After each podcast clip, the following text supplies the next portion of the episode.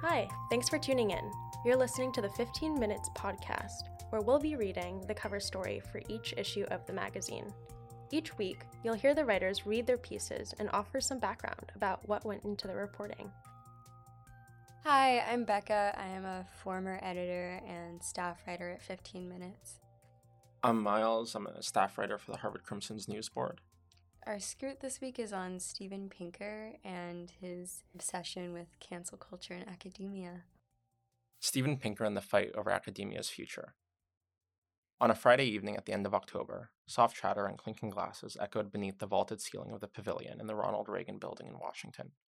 Over 100 formally dressed heterodox academics, conservative think tank staffers, free thinkers, and rogue government officials sat at round linen covered tables, dining on filet mignon, drinking Italian red wine, and listening to a speech by Steven A. Pinker. Pinker, a celebrity academic and psychology professor at Harvard, wasn't there in person. Instead, his face, set against the background of the Boston skyline, was beamed onto a large screen. He was giving a tribute to John H. McWhorter, a colleague, fellow linguist, English and comparative literature professor at Columbia, and opinion writer for the New York Times.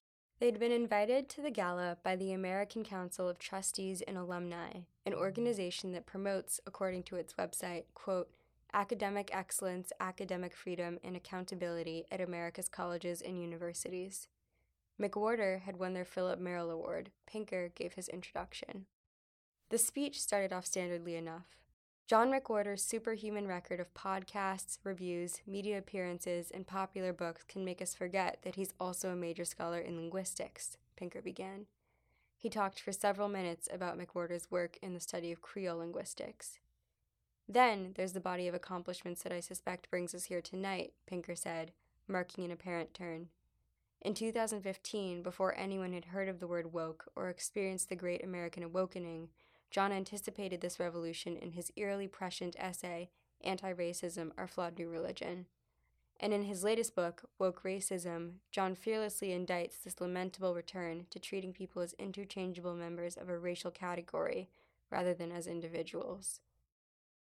The Great American Awakening refers to an idea, popular among conservative intellectuals, that white liberals had become more sympathetic to racial justice movements like Black Lives Matter sometime around 2016 they suddenly became woke. In the rest of his speech, Pinker praised McWhorter's defiance of all shibboleths, dogmas, creeds, and tribes, and defense of intellectual diversity and academic freedom. Though John has never avowed the orthodoxies of the left, he has also resisted the temptation to find succor and support in the welcoming arms of the right. Politically, John is non binary, and we all know how good that is, added Pinker. The crowd of freethinkers laughed in unison. Earlier that day, ACTA held a conference in the Reagan Building on free speech at college campuses. The speakers were mostly academics whose political opinions have gotten them in hot water. There was Dorian S. Abbott, the University of Chicago geophysicist whose critiques of diversity and inclusion efforts led to his being disinvited from a lecture at MIT. Glenn C. Loury, the black conservative economist who drew controversy after penning a rebuttal to the Brown University administration statement about confronting racial justice in the wake of the murder of George Floyd, and Erec Smith, a professor at York College of Pennsylvania who recently published a book titled, quote, A Critique of Anti-Racism in Rhetoric and Composition, The Semblance of Empowerment. This might seem like an odd appearance for Pinker, a scientist and self-described liberal Democrat. In recent years, however, Pinker has become increasingly concerned about the academic environment he inhabits. Universities, he fears, are becoming hostile to open debate and intolerant of new ideas. Meanwhile, Pinker has faced his own share of controversy, particularly around his willingness to engage in discussions of genetic differences between races and genders. James A. Smith, a lecturer in literature and theory at Royal Holloway, University of London, once wrote that Pinker, along with Jordan B. Peterson, another public intellectual and former Harvard psychology professor, offer long term validation to a raft of interrelated reactionary political positions in a way that the alt right could never dream of doing. What Pinker sees as a commitment to free speech and the scientific method, his critics see as a feeding into racism, sexism, and the worst parts of the status quo. In talking to Pinker over the course of several interviews, we wanted to reconcile this apparent contradiction. Yet Pinker, in the end, told us that it wasn't ideological at all. He wants to defend the ability to discuss ideas, even those he doesn't believe in himself. The truth can't be racist, he says.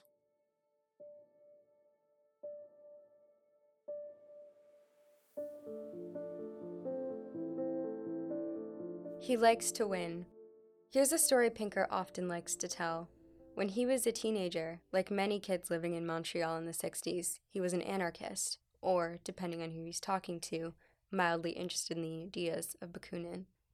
He'd argue with his parents, the children of survivors of anti Semitic pogroms and the Holocaust, that human nature is to cooperate peacefully. His parents, amused, told him that he'd soon learn otherwise. It didn't take long. On October 7, 1969, when Pinker was 15, Montreal's police went on strike. In his telling, quote, Within hours, there was looting, there were riots, there was a private security guard who shot a protester, and there was a doctor who shot an intruder in his house. Mom and dad were right, and their smartass son was wrong, he says with a smile. As he writes of this incident in The Blank Slate The Modern Denial of Human Nature, his 2002 book that argues that our genes influence our behavior, this decisive empirical test left my politics in tatters. He became even more interested in questions of human nature. What really makes us tick? That would foreshadow his entire career. At least that's what he tells us. In the book, there's a slight change. He writes that he was a true believer in anarchism, while in conversation with us, he calls it a flirtation. He's also brought up this anecdote in the New York Times and The Guardian. The latter pointed out that in his retelling of the strike, Pinker doesn't mention that the riots weren't random, but a result of a labor dispute rooted in the Quebec independence movement, which heightened tensions between poorer French Canadians and wealthier English Canadians, and also led the police to strike. In an email to us, Pinker said that the cause of the riot is irrelevant to the point of whether police prevent violence. For a couple of journalists trying to figure out what Pinker was like as a child, this moment felt a little bit disappointing. It seemed like an anecdote partially crafted to make a specific point to other people rather than a genuine memory. In retrospect, it probably doesn't matter. Steven Pinker the person has long since been eclipsed, at least in the public eye, by Steven Pinker, the celebrity intellectual. Even if we thought we set out to understand him, we were always going to be confronted by how he appears to others. Pinker has since come a long way from Montreal West. He met us in his spacious office in William James Hall, which commands sprawling views of Cambridge. Two thirds of the wall space in his office appeared covered by books, organized by categories indicated by small notes stuck to the wood of the bookshelf. The remaining one third was taken up by plaques and trophies, there was a framed photo of Pinker talking to Canadian Prime Minister Justin Trudeau on his desk, which he calls one of my proudest possessions.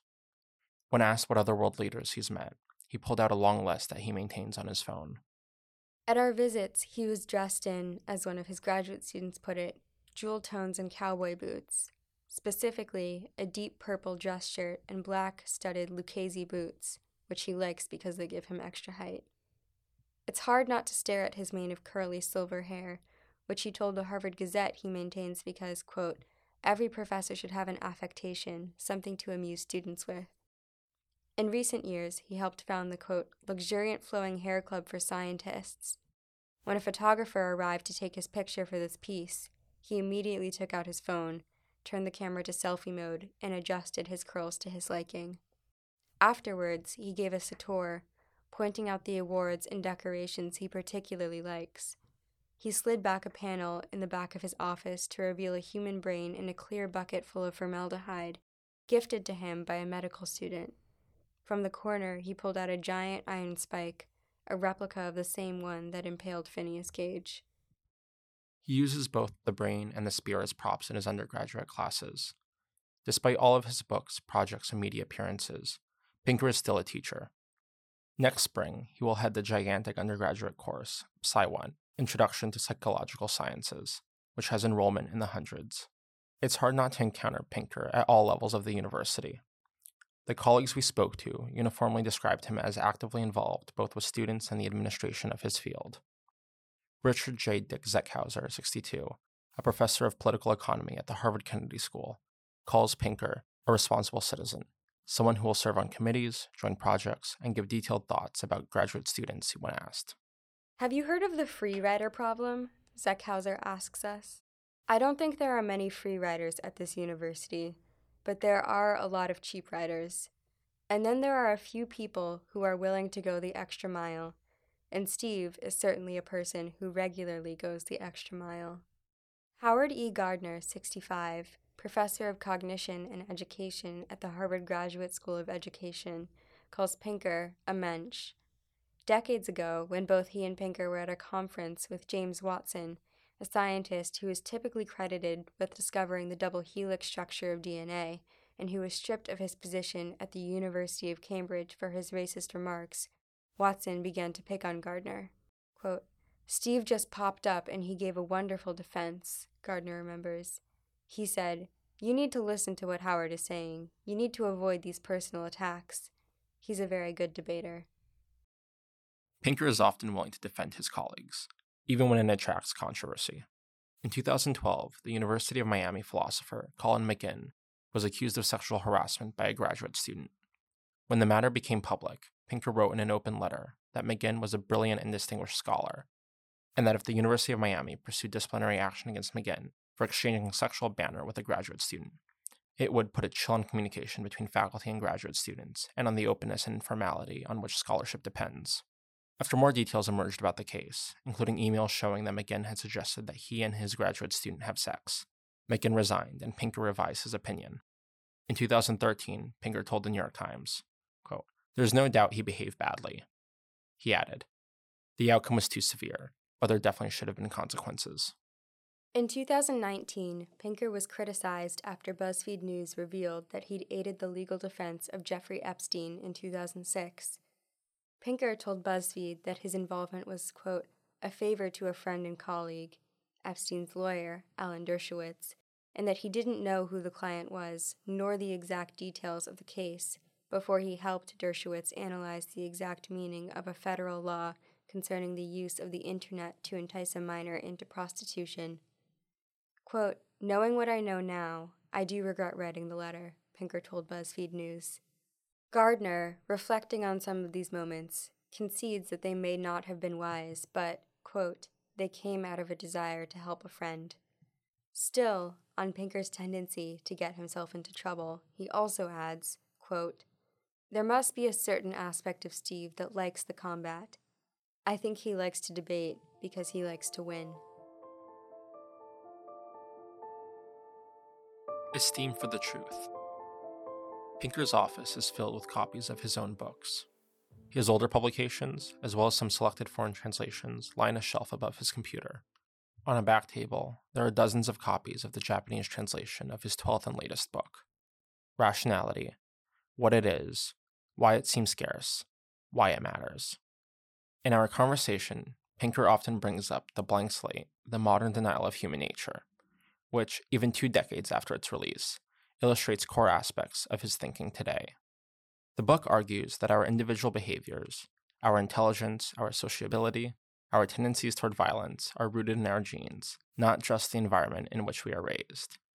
This proposition, Pinker writes, has long been considered toxic in the media and academia because of fears that it might provide support for misogyny or racism, emphasizing the role of biology in human behavior might lead some to conclude that all differences between humans are biological. The book is often less a defense of the underlying idea than an expression of irritation at the ways Pinker believes, accurately or not, it has been perceived. Louis Menand wrote in The New Yorker that the book is, quote, devoted to bashing away at the Lockean, Rousseauian, Cartesian scarecrow that Pinker has created. Pinker calls the, quote, refusal to acknowledge human nature among academics akin to, quote, Victorians' embarrassment about sex, only worse, and a quote, corrupting influence on intellectual discourse. Academics who emphasize environment over everything else, he says, don't actually believe what they're saying. Instead, they parrot, quote, fantastical beliefs as, quote, proof of one's piety. Worse still, scientists who express a belief that genes may play a large role in behavior, quote, have been picketed, shouted down, subjected to searing invective in the press, even denounced in Congress, simply for invoking nurture and nature, not nurture alone. Pinker cites several authors who have been victimized by this treatment, the most infamous of whom are Richard J. Herrnstein and Charles A. Murray, who argue that IQ differences between black and white people may be genetic in their book, The Bell Curve. Pinker, to be clear, writes that he disagrees with their conclusions, yet a failure to even consider their ideas, he maintains, will ultimately erode, quote, the esteem for the truth, and undermine claims to credibility in the eyes of the public. The blank slate does not tackle racial differences head on, though in 2006, Pinker published a favorable review of a scientific paper which argued that Ashkenazi Jews may have evolved to have higher IQs than other racial and ethnic groups. A 2018 piece in The Guardian, titled The Unwelcome Revival of Race Science, argued that Pinker didn't mention that although Ashkenazi Jews, on average, score well on IQ tests today, a century ago they scored below the average American. Pinker tells us he's previously written that, quote, it is an empirical bit of evidence that there can be changes in measured IQ, especially when it comes to familiarity with the language in which the tests are administered. He didn't include this fact in his review of the paper on Ashkenazi intelligence, though even if he had, it doesn't appear to undercut an assertion that Ashkenazis are more intelligent than other groups because of their genes. Pinker's insistence that many academics intent on moral purity won't entertain hard data has been a constant in his later works. In 2011, he published The Better Angels of Our Nature Why Violence Has Declined, a book which compiled statistics from history, political science, and sociology to argue that violence has declined over time thanks to the moderating influences of our modern institutions. These are claims that have left some academics unsatisfied. They are not convinced by his argument that given the catastrophes of the 20th century, violence is actually declining, nor whether this decline would even matter if people are just as unhappy as they used to be. As Gardner puts it, he'll say, There are fewer people who died of X in 1950 than in 1900, and I'll say, Yes, that's great. But if they're miserable, is that really an achievement? Pinker has rebuttals for each of these points. Critics of his analyses of declines in violence, he has written, either didn't read the book carefully enough or are unfamiliar with the relevant literatures. He refers us to a graph that indicates that global happiness has increased according to the World's Values Survey. On the whole, as Pinker wrote in a response to the criticism of the book in the journal Sociology, the arguments that he makes are empirical, though the facts on which those arguments are based are bound to gore some oxen of the hard left, critical theory, and various forms of post Xism. It seems true that critics of better angels come from those who are dissatisfied with the status quo. Meanwhile, it garnered positive attention from the global elite. By Pinker's own account, this was the book that unlocked invitations to conferences, events, and appearances that put him in contact with world leaders.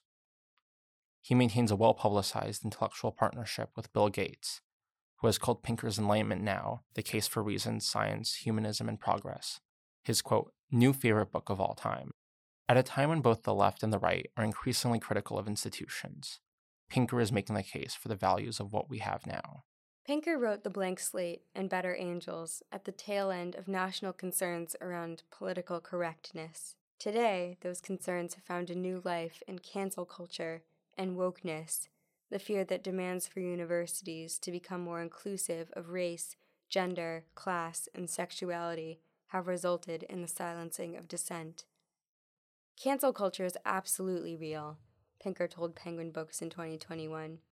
Low level university employees are being fired for, quote, trivial breaches of decorum, a sign of a, quote, regime of intimidation that puts people on notice that if they voice an unpopular opinion, their job could be on the line.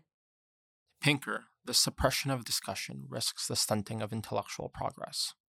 His more recent books, Enlightenment Now which extols the virtues of the Western Enlightenment in promoting progress and rationality, both a guide for how to be rational and an argument for why rationality should be important to us in the first place, seem influenced by these concerns.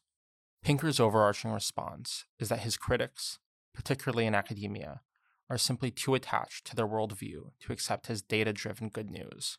In the conservative online publication Quillette, he wrote that they, quote, resent the incursion of science, data, and quantification into territories traditionally fenced off and claimed by them. A more arched version of this can be found in Enlightenment Now. Intellectuals hate progress. Intellectuals who call themselves progressive really hate progress. The enemy of my enemy. One of the first academics to be canceled, Pinker says, was E.O. Wilson, Wilson was a biologist and professor of evolutionary biology at Harvard. Today, he is known for two things his award winning work on biodiversity and his public branding as a racist. In 1975, Wilson published a book called Sociobiology The New Synthesis, which argues that behaviors result from genes. Quote, very much in the strain of work that I wrote about human nature, Pinker says, and stepped into a debate about scientific racism. In his book, Wilson writes that there should be a quote, discipline of anthropological genetics to explore whether cultural differences are biological. This was read as an endorsement of genetic determinism. Sociobiology was criticized by Richard Lewontin and Stephen Jay Gould, among others. According to the New York Times, at a 1978 discussion partially about the book, members of the International Committee Against Racism entered the room carrying, quote, anti sociobiology placards, at least one displaying a swastika, seized the dais and dumped a pitcher of ice water on Mr. Wilson's head, chanting, Wilson, you're all wet. To Pinker, who currently serves on the E.O. Wilson Biodiversity Foundation's Board of Advisors, this moment was indicative of, quote, restrictions on academic freedom, which have only intensified since.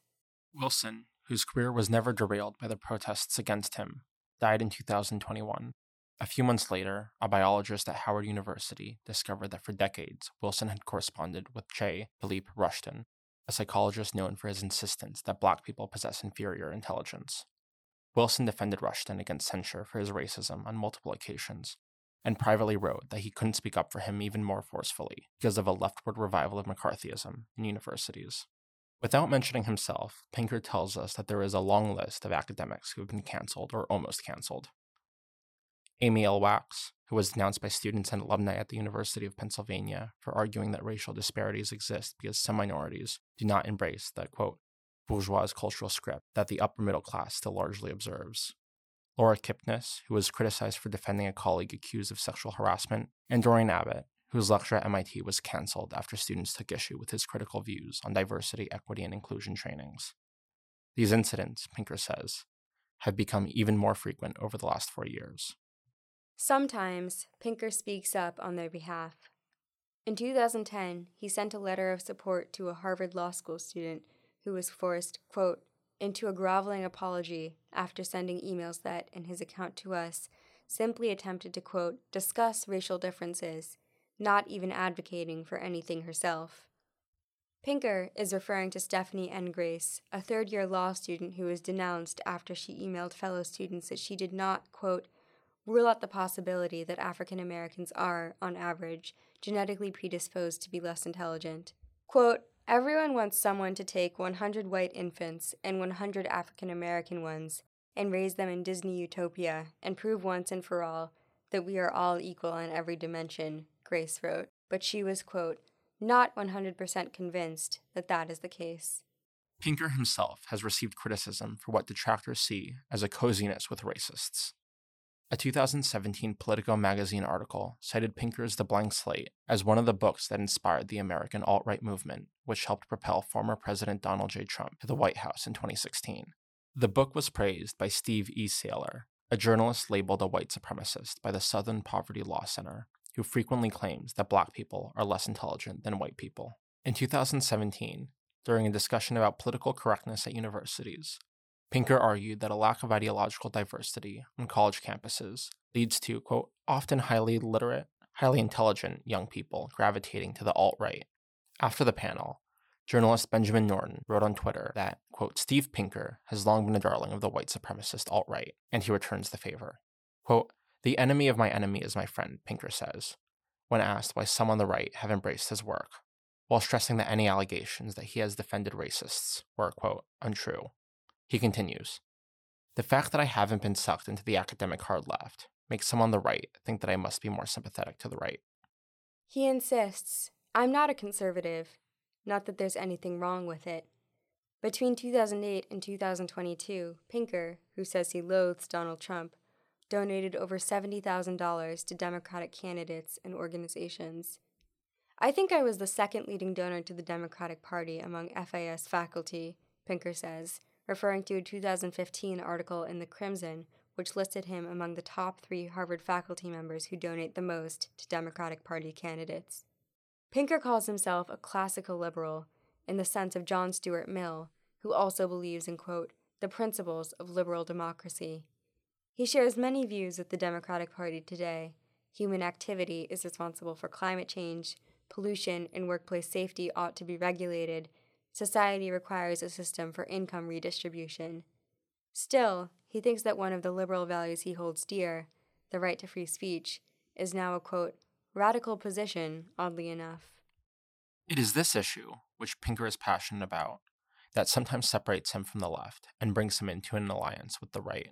He is currently on the advisory board of several nonpartisan organizations that are devoted to the issues of free speech, particularly on college campuses. There is the Academic Freedom Alliance, the Campus Freedom Network, and the Foundation for Individual Rights in Education. According to a 2018 Politico profile, quote, Quillette prides itself on publishing dangerous ideas other outlets won't touch. Quote, I continue to be impressed that Quillette publishes heterodox but intellectually serious and non inflammatory pieces about ideas that have become near taboo in academic and intellectual discourse, Pinker told Politico. In 2021, Pinker joined the board of advisors of the University of Austin, which often goes by the acronym UATX. UATX is a new private liberal arts institution committed to freedom of inquiry, according to its website. Its founding trustees include contrarian journalist Bari Weiss and historian Niall Ferguson, and its board of advisors currently includes former Harvard President Lawrence H. Summers. Pano Kanelos, UATX's president, told the Austin American Statesman that the UATX is necessary because universities no longer have an incentive to create an environment where intellectual dissent is protected and fashionable opinions are scrutinized. The University of Austin has been subject to a host of criticisms since its founding. It has often been pillared for lacking accreditation to provide degrees and having no full time students. Given the project's arch conservative membership, some wondered whether it might be an echo chamber in itself. In the New Republic, Aaron R. Hanlon, associate professor of English at Colby College, called it, quote, a solution to a problem that doesn't exist. In a November 2021 interview with The Crimson, Pinker seemed enthusiastic about UATX. Quote, Too many of the country's universities are stuck in the same rut, and that rut includes exorbitant tuition, a mushrooming bureaucracy, a bizarre set of admissions criteria, and increasing political homogeneity, including repression of speech and ideas, he said. But Pinker's relationship with UATX abruptly ended on November 15, 2021, just one week after the announcement of the university's founding, when he announced he would leave its board of advisors. At the time, Pinker wasn't willing to elaborate on his decision. Nearly a year later, he's more forthcoming. Ultimately, he says, UATX confused free speech with the political right. Quote, the University of Austin was kind of stacked with right wingers, not even necessarily free speech advocates. Some of them were actually opposed to free speech, Pinker tells us. He was also concerned that UATX's entire faculty and board of advisors were people who had been canceled. Quote, a viable university can't be the university of the canceled, the department of the politically incorrect, or the faculty of the unwoke, he says. I don't think universities should be committed to some doctrine, like left wing political correctness, but that doesn't mean that unleft wing, unpolitical correctness, unwokeness is a coherent basis of a university. Back at the ACTA conference in Washington, D.C., conversations revolved around a fear for academia's future. The guest list included members of the American Enterprise Institute, the Cato Institute, and the Republican National Lawyers Association, along with others who invariably referred to themselves as original and free thinkers. Speakers and panelists, many of whom had claimed to have experienced cancel culture themselves, expressed concerns about the impact diversity, equity, and inclusion training, Ibram X. Kendi's brand of anti racism, race conscious admissions practices, safe spaces on university campuses, and woke ideology would have on education.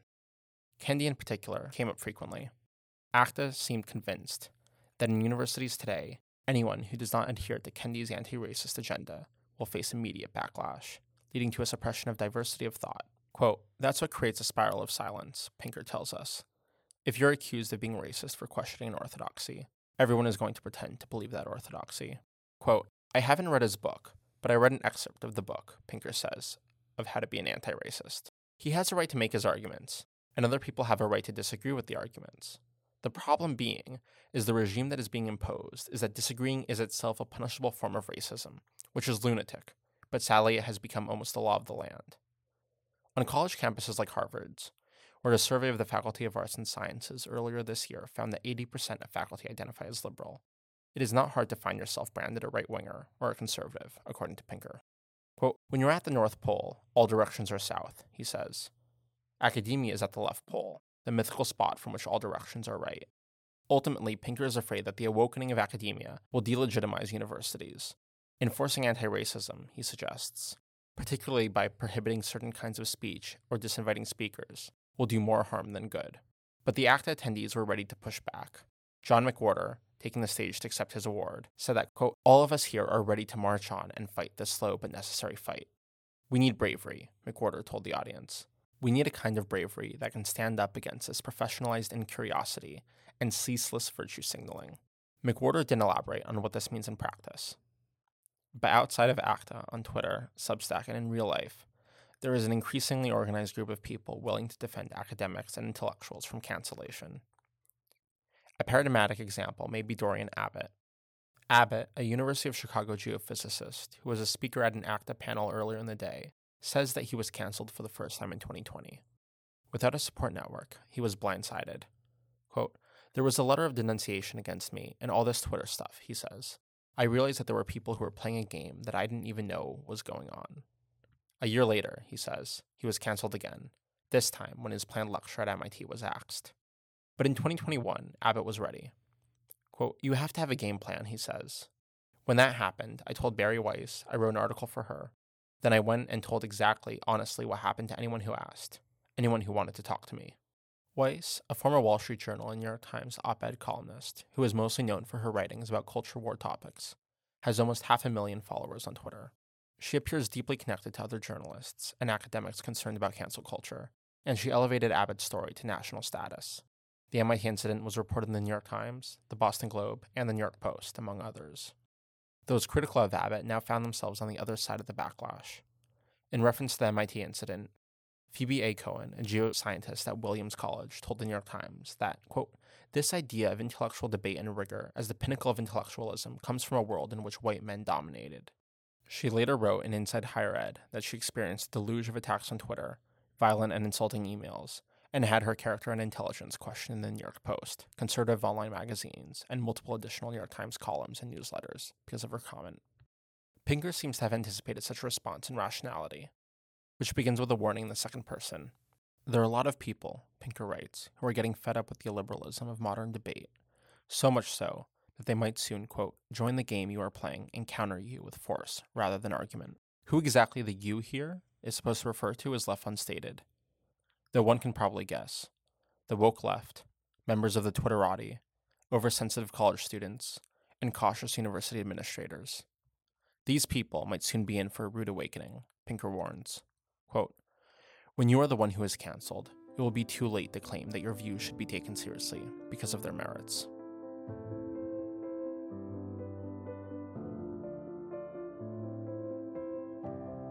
A Rude Awakening.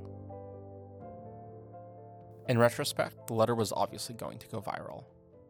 On July 1st, 2020, an anonymous group of linguists wrote an open letter addressed to the Linguistic Society of America, asking for Steven Pinker to be stripped of his Distinguished Fellow title and removed from the Society's list of media advisors.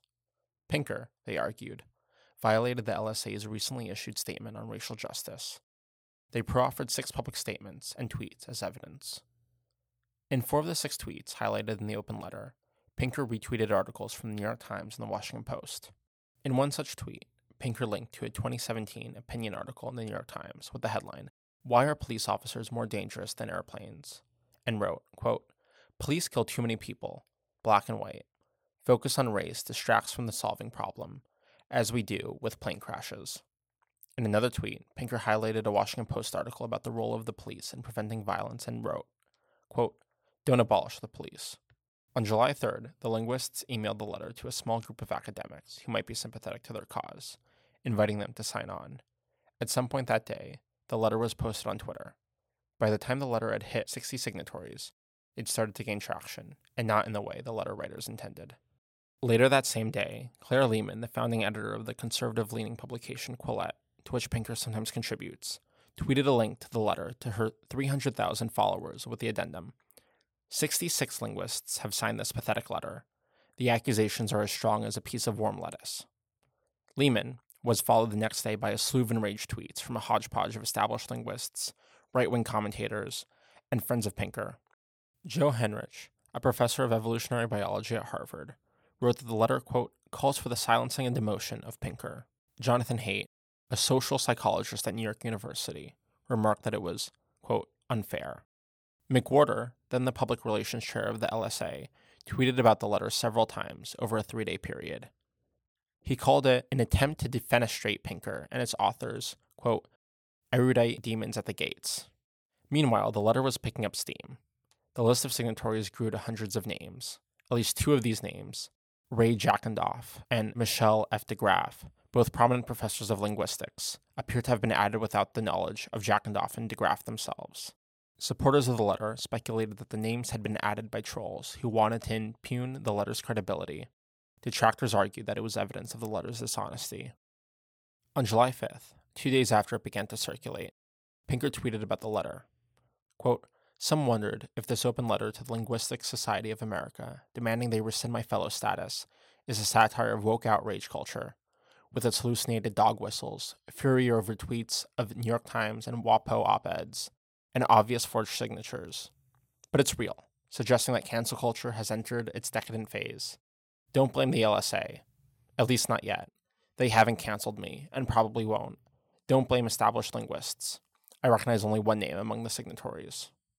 The latter point was often emphasized in the days following the publication of the letter. Most of the signatories are not established linguists. A later analysis of the letter by Itamar Kastner, a lecturer in linguistics at the University of Edinburgh, who signed the letter, showed that 42% of signatories were students, 14% held non tenured track positions, and only 20% were tenured professors. Still, as Kastner pointed out, this is similar to the membership of the LSA itself. In 2019, 32% of LSA members were students.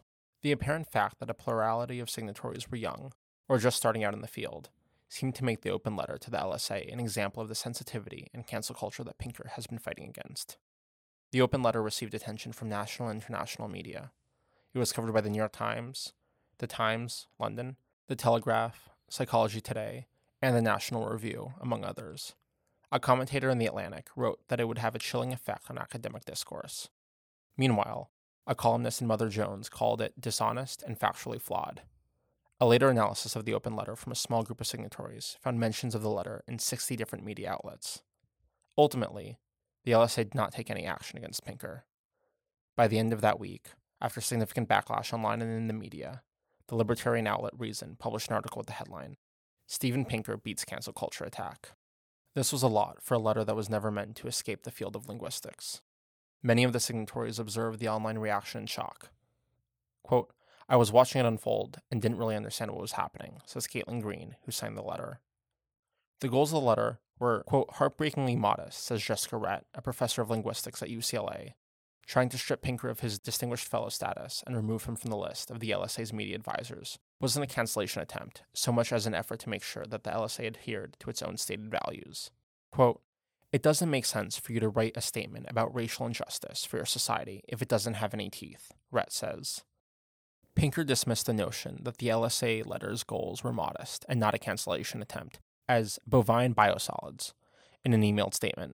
Quote, the LSA has no policy that its fellows are forbidden to cite peer reviewed social science research or to express opinions that are grounded in evidence and probably true, he writes. The goal of the letter was to send a message to academics that disagreement with woke orthodoxy will not be tolerated, but result in professional punishment. Later, a group of letter signers, including Green and Rett, wrote another letter in response to coverage of the letter in the media and online called, quote, Who Speaks for Us? Todd Snider, a co author and postdoctoral fellow at Heinrich Heine University Dusseldorf, said that the title came from one of the goals of the letter itself. Quote, Organization members were saying, Hey, maybe he shouldn't speak on our behalf. It's not that he shouldn't speak. Still, Snider thinks that the letter was inevitably going to receive criticism. Quote, I think that many of the people reacting negatively to the letter were on the lookout for PC police, he says. We just want our professional organization to treat him slightly differently, not kick him out, just take them off of a list of experts and the list of distinguished fellows. No matter how explicit they were, people who are inclined to hear any sort of criticism as cancellation were going to hear it because they're listening for it. Of course, the letter didn't strictly confine itself to the ways in which Pinker may not have lived up to the LSA statement on racial justice. The fourth paragraph begins quote, Though no doubt related, we set aside questions of Dr. Pinker's tendency to move in the proximity of what The Guardian called a revival of, quote, scientific racism, his public support for David Brooks, who has been argued to be a proponent of gender essentialism, his expert testimonial in favor of Jeffrey Epstein, which Dr. Pinker now regrets, or his dubious past stances on rape and feminism. Presumably, one would not even bring up such instances if one truly wanted them to be set aside. The part of the letter that isn't explicitly stated, but that most people who read it can pick up on, is that the letter writers do seem to make some sort of moral judgment about Pinker himself. It's hard to cite multiple instances of someone's racial insensitivity without implying that they're racist. If you already think that Pinker is racist, it seems that you're likely to support the letter. If you don't, or don't particularly care either way, then you're likely to oppose it. This is what seems to be the focus of many negative reactions to the letter. To make a moral judgment against one's personal character seems to be at the center of what it is to cancel someone. Yet cancellation also implies consequences, tangible negative effects. Though someone may have tried to cancel Pinker, they certainly didn't succeed. Some of the letter signatories, however, do say that their lives were negatively affected by the letter. They say that they've had conversations with other linguists that indicate that they will be taken less seriously because they signed the letter. One received an email afterwards from a colleague that said, Don't worry about it. I still like you. You're a nice guy. I just don't respect you. Several expressed worries that their decision to sign the letter will impact their future job prospects. Moreover, in the days and weeks after the letter circulated, the signatories began to receive an onslaught of online harassment, much of which has been documented by the authors of Who Speaks for Us. On Twitter, Facebook, and blog posts, they were called disgusting cultists, a lynch mob, leaders of a Salem witch trial campaign, Goebbelsian, and attempting to emulate the worst excesses of the former USSR and other similar regimes. One commenter wrote that it would be a reasonable idea to keep their list in mind and for other academics, etc., to be wary of working with such people. In another instance, a signatory received an email that said, quote, Are you as fucking useless at linguistics as you are at basic facts? No wonder you're jealous imbeciles in that case. There were also more serious comments. One read, quote, They are going to pick you all off, one by one. We often don't know what the majority thinks. By the time we reached our last interview, we still were not entirely sure what to make of Steven Pinker. Most of his professional work, he wrote to us later, concerns research, writing, and teaching about language and the human mind, not defending freedom of thought or making controversial statements. And still, his public persona hardly seems confined to psychology. As students at the university where he teaches, we certainly knew about his scientific work, but we were also aware of the controversy he has engendered. Pinker, it seems, eventually did not know what to make of us either. In our final interview, it became necessary to ask Pinker to respond to his harshest critics what he made of being called a scientific racist, a sexist, and a defender of others who are racist and sexist, which prompted him to send us an email reiterating on the latter point quote, This is untrue. On the whole, Pinker is remarkably accessible to students. He responds to all of our messages within a matter of minutes. Quote, any professor who said no at a request to meet with students would be derelict in his duties, he tells us. Most of the interactions that students have with him will be in the context of the coursework he teaches. And yet, his persona in the culture wars looms. We arrived at his office for the first time while he was at the end of a conversation with a few members of the Harvard Salient, all dressed in suits. The Salient, which was restarted by undergraduates late last year, is an archly conservative publication known among undergraduates for dropping copies of its quarterly issues in front of almost every dorm room on campus. It publishes with the goal of, quote, dispelling intellectual laziness, exposing conventional untruths, and reviving serious debate on Harvard's campus and beyond. One article in one of the recent issues, The Shibboleths of Woke Capital, seems reminiscent of Pinker's talks about free speech. Pinker told us that he was meeting with the Salient at their request. They told him that they were reluctant to reach out to many professors, but he encouraged them to try. Quote, We often don't know what the majority thinks, he says. When we walk in, we notice that they've left a colorful pile of past issues on Pinker's desk. The issues, which tackle woke ideology and the virtues of conservatism, are untouched by our next visit. A month later, Pinker tells us he still has not read The Salient, but he has met with some of their members since then. Ultimately, Pinker wants Harvard to change. It is not a repressive monoculture, just yet, but one gets the sense from talking to Pinker that it may be heading in that direction.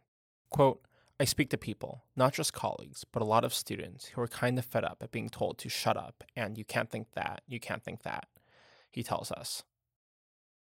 One also gets the sense that Pinker would like, in some way, to use his influence in the university to move it in a different direction. He has, for years, been vocal about moving public opinion toward what he calls free discourse. Quote, I have the greatest hope of mobilizing that sentiment among the undergraduates, he says. Maybe that is why he is talking to us. Maybe, through listening and transmitting what he is saying to the student body, we will help save Harvard from itself too.